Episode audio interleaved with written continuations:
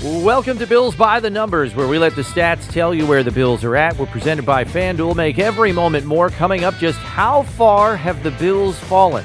ESPN's Football Power Index isn't exactly painting a rosy picture. ESPN's analytics writer Seth Walder joins us.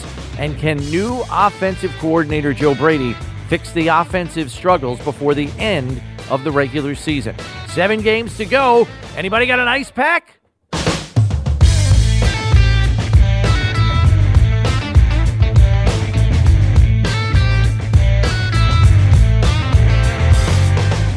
You can make it in for this therapeutic edition of Bills by the Numbers. Bills Wall of Famer Steve Tasker, Bills insider Chris Brown with you. And if you're here, you're probably a Bills fan, and the figures we're about to lay on you are not going to make you happy. Buffalo has lost three of their last four games, including back to Cincinnati and Denver, to fall to 500 on the season at 5 and 5. It's the first time the Bills lost back to back games since November 13th of last season when they lost to the Jets and gift wrapped an overtime win for the Vikings. The difference is last season, those were two of just three losses in the entire regular season. This year, the losses to Cincinnati and Denver were numbers four and five and came in weeks nine and 10. What is broken with the Bills in your mind, Mr. Tasker? Uh, not too much. Certainly, the injuries on defense have, have curtailed their ability to get teams off the field, although they're still not giving up very many points. The time of possession has, has steadily gone in the opponent's favor. Uh, that's the one thing on the defensive side. Offensively, and I think this is a reflection of what we've seen with the coaching staff this week. They just started to get a little stale and a little and a little bit predictable, mm-hmm. and because of that, I think they've become you know the windows have become have shrunken. I think Josh Allen's trying to force the ball into windows that the defense is anticipating, and I think it's calling for it's got a it's shortening and shortening and shrinking and shrinking the margin of error, and I think that's what leads to the turnovers. And I think the turnovers are the key in- ingredient. Yeah, turnovers are a big part of this. There is no question about it. Bills are now minus territory in the turnover margin, not only because the offense is turning it over precipitously at a high rate but their defense isn't getting many takeaways. They don't have an interception in their last six games. It's the second longest interception drought in team history. Like, that's a long stretch. Um, maybe they get right against Zach Wilson, who has a propensity to turn it over when they face the Jets this coming week. The other thing is, and we've talked about it, the slow starts. You've got a situation now where the Bills are, I think, over the last six weeks, averaging seven points in the first half. They have not had the lead almost at all over this last six week stretch. And when they do, they are not able to build on that lead. They've scored seven points when leading on the scoreboard the last six games. Yeah, and one of the things about it, too, is we've seen it. I mean, there have been multiple games this year where they turn it over on the first play of the, of the drive, first play of the first drive of the game. First, first play. play. And then, of course, there are other games where they just turn it over later in the first drive of the game instead of on the first play. That early turnovers have been an absolute crusher for this team. Penalties have not helped, although they haven't been. Uh, they've been really just a symptom uh, later in games, not really uh, uh contributing to the slow start. But also the fact that the defense can't get the ball back. They've been put in tough spots early in games everything changes. And it also, and when you get to dive into the black hole of the analytics part of the game, giving the ball away on the first drive of a series is like missing an entire series, and it gives double possession to your opponent, and it skews the entire possession chart for the rest of the game, and it changes things in a ripple effect the deeper into the game you get. Joe Brady is the new offensive coordinator. He called plays in LSU's national title season in 2019 with Joe Burrow as his quarterback, Justin Jefferson and Ja'Marr Chase as his top two receivers. Pretty nice company if you can get it. He then coordinated for the Panthers under head coach Matt Rhule, and it did not go as well with Teddy Bridgewater and Sam Darnold as his quarterbacks. He was fired during the 2021 season in part, according to reports, because he did not run the ball enough at Matt Rhule's request. Can he fix what is broken in time for the offense to be one of the highest scoring units in the league like it's been the last couple of seasons? I would say yes. It's certainly possible, and maybe in some scenarios, even probable that the offense is going to get a perk up. I, I don't, because we'll get into this a little later. I don't think there's that much wrong with this offense. You look at it statistically, and it's doing very well. Josh continues to play at a high level. There's a bunch of receivers on this squad that play at a high efficiency level. Uh, all they really need is a few bigger windows, a little bit more window dressing, some more some more wrinkles into an offense that has become a little bit predictable. And I think that in and of itself will right the ship. It might be too late. They're five and five. They've got seven games left, and, and they've got a very difficult schedule coming down the stretch. And they've got to win to make sure they get in five of those seven games against two Super Bowl participants, a couple of playoff teams from a year ago, and pl- teams that are in the playoff mix now, and teams that are leading And the division, teams- like Miami. and teams that are in the lead in the in the division. So uh, the hole they have dug themselves, even though they seems like they're treading water at five and five, they've got to catch teams that are not treading water. I think what he has to fix is we we've seen and we talked about this in the second half of the season last year. The offense just looks like a heavy lift. Now last year, even though it was a heavy lift, they were still able to put points on the board. This year, that has changed. It looks like they're trying to push an anvil up the hill and they don't have Yeah. a sled. They've got nothing with wheels. They're just trying to push an anvil up the hill, and it is a colossal struggle. And the points have come down on top of that. That's the issue. For me, I want to see the offense look like it is calling one play to set up another. And then even on the same series, or call a play here, see how it works. You see something within the play. It may not be even the result of the play, maybe something on the backside where, based on how the defense plays it, I'm coming back to that later in the game because we're going to take advantage on the backside of the play, Right. not the front side where we ran it in the second quarter. Those are the kinds of adjustments, series to series, I'm hoping Joe Brady can implement here. Use it's it's like the old adage you used to have in school, Steve. Use the test to take the test. Use what's happening in the game to succeed later in the game. You know, on a gotta Yeah. have it play. Yeah. Something like that. I don't feel like that has been in in the game plans week after week after week.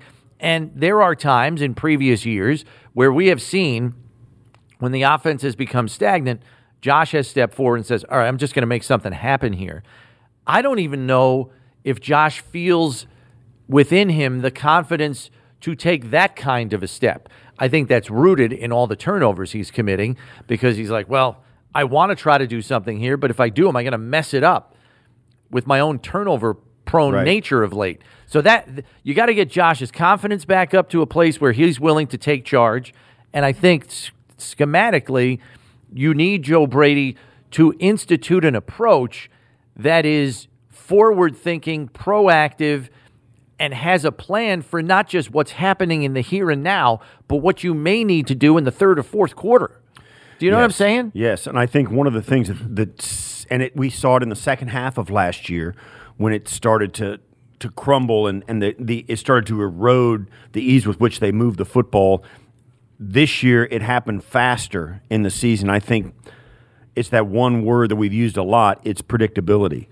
Um, they need something to put the defense into a spot where they say, "Oh, wait, whoa, I didn't expect that." Right. So with- um, that's I think that speaks to they're always playing against a defense who is anticipating what they're going to do, and that's really a tough spot to be productive. Okay, so with that in mind, let's let's move the conversation here. Do Buffalo's problems go deeper than just execution and scheme? Because those are the two things that have come up most often here through this last six weeks of struggling on offense. Does it go deeper than that, or do you draw the line there? No, I don't think so. I but I think this too. It it, it is scheme um, and execution. No, it always is. But it's also about whenever you talk about this, it comes down to your quarterback, Josh. You're right. You get the feeling he's not playing with an exhilaration and a confidence. You, I think he's dropping back, seeing what's going to happen, and I think it does key on him and his ability to play. And he has played at a high level in the midst of all this grinding that we see this offense going through. So that I think that's it's it's about execution and scheme, but it's also about him dropping back and going, "All right, we've got this next play and let's see somebody come open." And he always sees those defenders anticipating the throw and he's like, "Wow. If that changes, it'll change very quickly. All right, so then that leads me to my next question, which is how difficult is it to reinstill that kind of confidence in your trigger man, especially going against a team where he had a nightmare outing the last time he faced them with four turnovers, where he was quite literally, by his own admission, trying to do too much. Yeah. Uh, How hard is that? Uh, that won't be that hard. He'll go back. They'll watch that first game, and he'll go over and over, and he'll be like, "Wow, what was I thinking here? Why didn't I do this? Why didn't I do that?" Right, And but you need him to go back out on the field and be Josh Allen again when he hasn't been. Oh yeah, he'll go out. And with- that's the last memory of that team. yeah, yeah, yeah. Good. good? That's what I'm. Oh, Should yeah. be all right. Oh, ab- it'll be easy that doing that. That's going back. I mean, and you know looking- he's motivated. going back and looking at the way he played against the Jets the last time uh, will be really easy because I think he was sabotaged last time by the hype and by the uh, the anticipation of that game and his desire to go out and really hang one on the Jets. And we saw him throw go deep three times and get picked off. Um, when there were guys here, here, and here where he could just dump it off and let's go and stay on the field. That's easy to fix. Uh, I think one of the things about this game that's going to be intriguing is Joe Brady's effect on Josh of make giving him plays that will snap open of every level, deep, medium, intermediate, and shallow, um, and giving Josh just a, a refreshed outlook on what might happen after the ball is snapped. I think when a when a quarterback, excuse me, when a quarterback drops back and is running a play, he knows the defense has no ideas coming. That's a nice spot to be in. They're going to have to be in that spot an awful lot down the stretch here. The players and the coaches say they have to focus on themselves going forward. How challenging is that when you have the toughest remaining schedule in the league? Yeah, certainly the players are aware of how good the Chiefs are, the Jets are, the Eagles are, the Cowboys are. Fully aware of it. Chargers can put up points. But I think when you're getting ready for it, and I and uh, as in my days as a player, you're unfazed by that.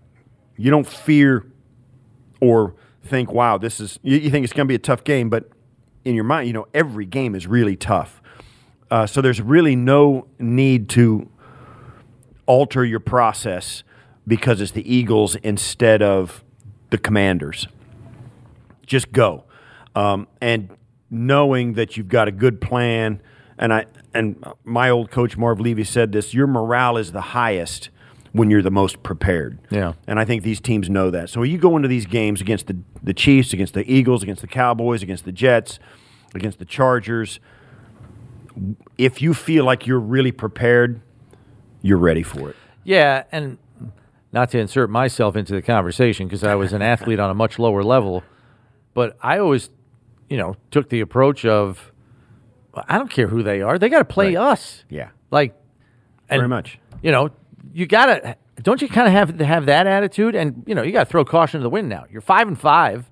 You got nothing to lose. Yeah. And sometimes those teams play looser.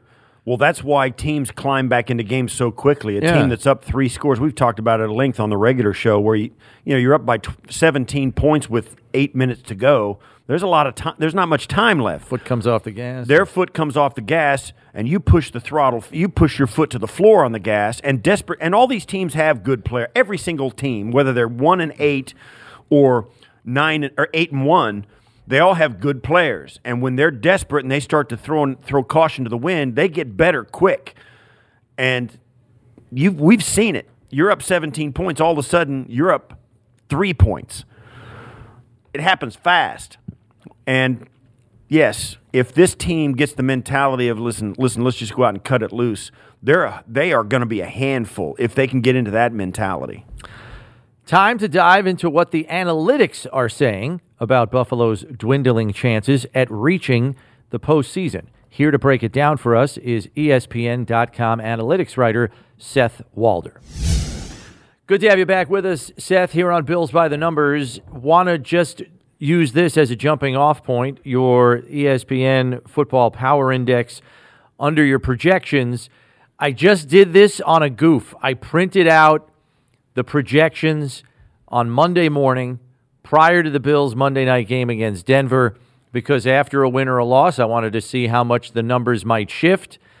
After a loss, they shifted precipitously. Buffalo's projection to be 10 and 7 when they sat at 5 and 4, 55.6% chance to make the playoffs. After the catastrophic loss to Denver, that number dropped to 31.1% and their projection dropped by a win down to 9 and 8. Um, I know there are other factors besides the Bills' own winning and losing is concerned that contribute to these projections. And I'm sure you've seen bigger drops, but that that's a pretty big one. That's a big one. And it's like I know it sounds obvious, right? Like you you drop a you lose a game you were supposed to win and so your projection drops by a by a win. I mean, the reason why these numbers move or why I moved in this case quite a bit is because the the model was expecting it was giving the Bills a high chance to win that game on Monday night, and so when it's surprised, that changes, and it also changes for a second reason, which is that the Bills underperform. So it just thinks, oh, okay, uh, not only has this team lost this game, but they're actually a little bit worse than we thought they were, and so that impacts its forecast for all of Buffalo's remaining games. And so, yeah, that's a it was a costly loss. There, yeah. there's no way to no way way to talk around that. What does the conver- How does the conversation change now that there's a new offensive coordinator? Well, projections wise, in our model, nothing changes. Uh, I'm not sure that I'm not sure that means that nothing truly changes. To me, it's a really interesting move because, I mean, Buffalo's offense. If you look at the just this season, I mean, it has really strong numbers. I mean, I mean, really strong. I, I think they're like I want to say fourth in EPA per play, third or fourth in EPA per yeah. play on offense. I mean, it's it's almost mind blowing. Mina Mina Kimes, my colleague, put out like a, a, slew of stats where the Bills are top five in the league this year on offensive metrics. So it was really yeah third in EPA per play. So that is really surprising to me. Obviously, it's the performance over the last five weeks that I think led to this move, and and things have gone poorly there. But a lot of that has been turnovers, and so I do wonder if you know we all know how fluky sometimes turnovers can be. Right, ball goes through Gabe Davis's hands, and it results in interception. Fumbles can go one way or another. I do wonder. I'm I'm a pretty big Bills believer. I wonder if we're going to see this ship righted, not necessarily because they're moving to Joe Brady, but just because variance is variance, and maybe luck doesn't continue to always go against Buffalo. Right. And far be it from me to be the first person to discourage your optimism here, Seth, but the facts are that Josh Allen has only had one game this season where he has not had a turnover. He has one clean sheet in the turnover department in 10 games. I don't know I don't know that there's as much variance in turning the ball over as we're hoping for here down the stretch based on what the first 10 games have told us. What, what do you say to that? I think that's fair. I think obviously Allen is a player that stylistically is going to have more turnovers than your average high end quarterback. He also produces more explosive plays than right. your average high end quarterback. I guess to your to your other question too, what I wonder is maybe maybe at this point with Buffalo being you know, basically desperate at this point, they they have to get in the playoffs. Maybe you stop worrying about saving Josh Allen and you let him go run, use his legs as much as possible at this point, because otherwise, you know, if you if you're if you're worried about him being healthy in the playoffs, it doesn't matter if you're not going to get to the playoffs. So if they, yeah, and, and that's the thing, you want to you want to stay in the conversation to get there. And I've said this uh, in the lead up to this last game against Denver you just kind of want to win enough games and then right at the right time at the end of the season go on a heater like cincinnati was on a heater for a month and then got cooled off. Uh, like san francisco was on a heater in the first month of the season and then went on a three game losing streak. It's hard to play really high level football for 18 weeks. And i think the, the bills have to be in the, of the mindset that there's enough in, in the tank that when they do get hot and they do find something that clicks that they're going to be able to carry it through for a month but it's got to be in the playoffs and in that month of the season, right?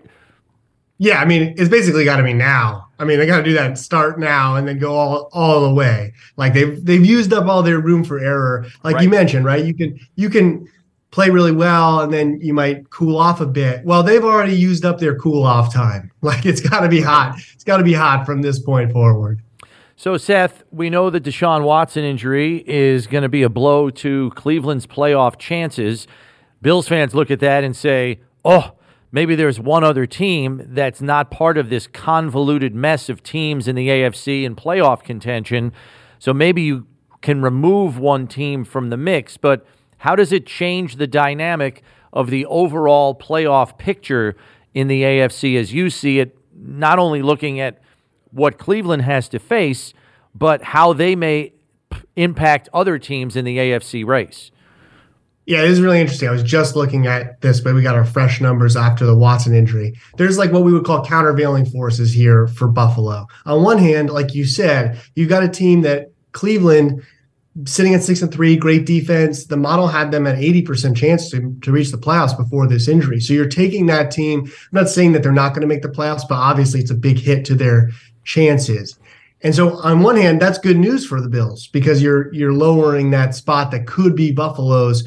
On the other hand, though, Cleveland has to face Houston, Cincinnati, and Pittsburgh the rest of the way. Those are three teams who are all vying for what are probably the same spot or spots that Buffalo could get in. So the overall effect is a slight improvement in Bills the Bills' chances to reach the playoffs. You mentioned them before. Now at this moment we have them at 33%. So it's just ticked up a little bit because of that Watson injury. Uh, but it's not all good news because some of those other teams are really going to benefit more.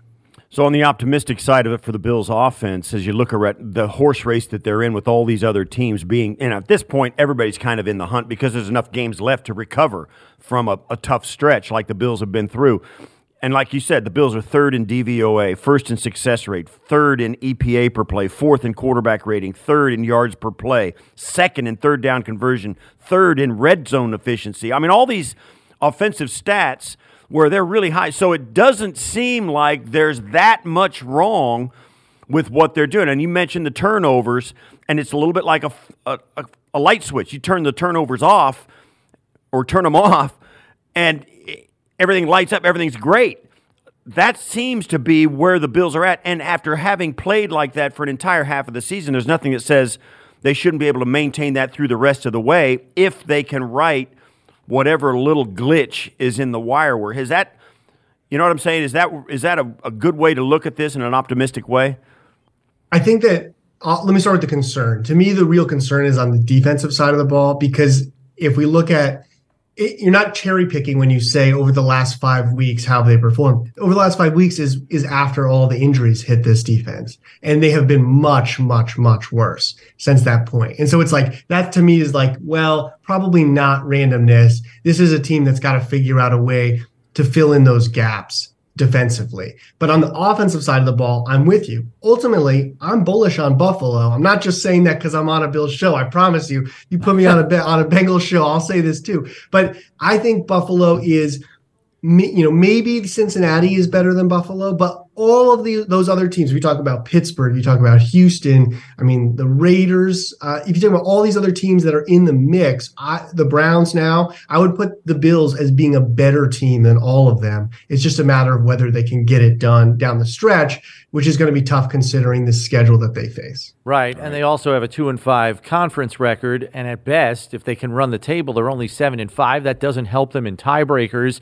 So needing help is kind of a requirement here down the stretch. Knowing that the AFC North, with four teams all in playoff contention, have to play six more division games down the stretch collectively. Like that whole division has, I think, six more division games in total on the schedule how much can you rely upon them to cannibalize each other to eliminate some teams from the race, so to speak? You can rely on it somewhat, and that's why I like to lean on projections as opposed to just looking at the standings. Because when we when we when we put out that the Bills have a 33% chance to make the playoffs, that's because we simulate out the rest of the season. And so each one of those times, right, you're having those AFC North teams play each other, and sometimes they're knocking each other out of this division race. So yeah, I think that is possible. That is a feasible path. That's why Buffalo has a, has a shot to get in here, or it's a reason why Buffalo has a shot to get in. But like you said, they're they're probably going to need help. Seth, great. Thanks. Appreciate you having having you on, and thanks for spending some time with us. Thanks, guys. Appreciate it.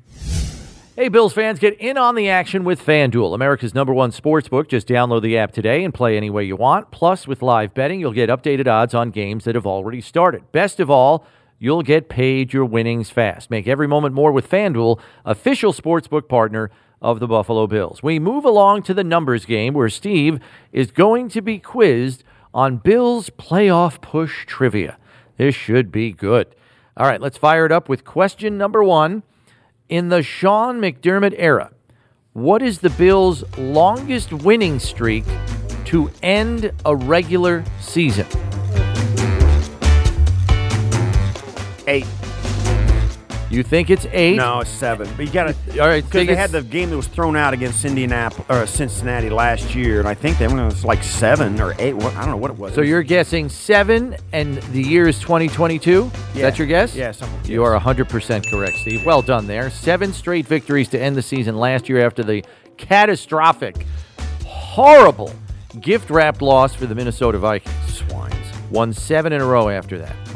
Question number two. You're, you're on the board. One for one. Let's go. Question two. Buffalo's last double digit loss in the regular season came in 2021 to the Colts, 41 to 15. Mm-hmm. When was the last double digit loss prior to that?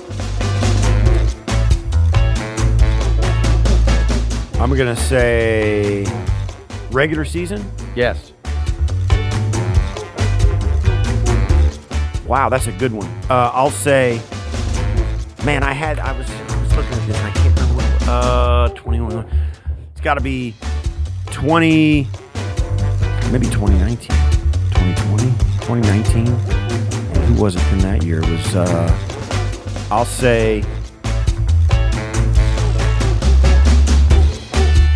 Man, oh, I don't know.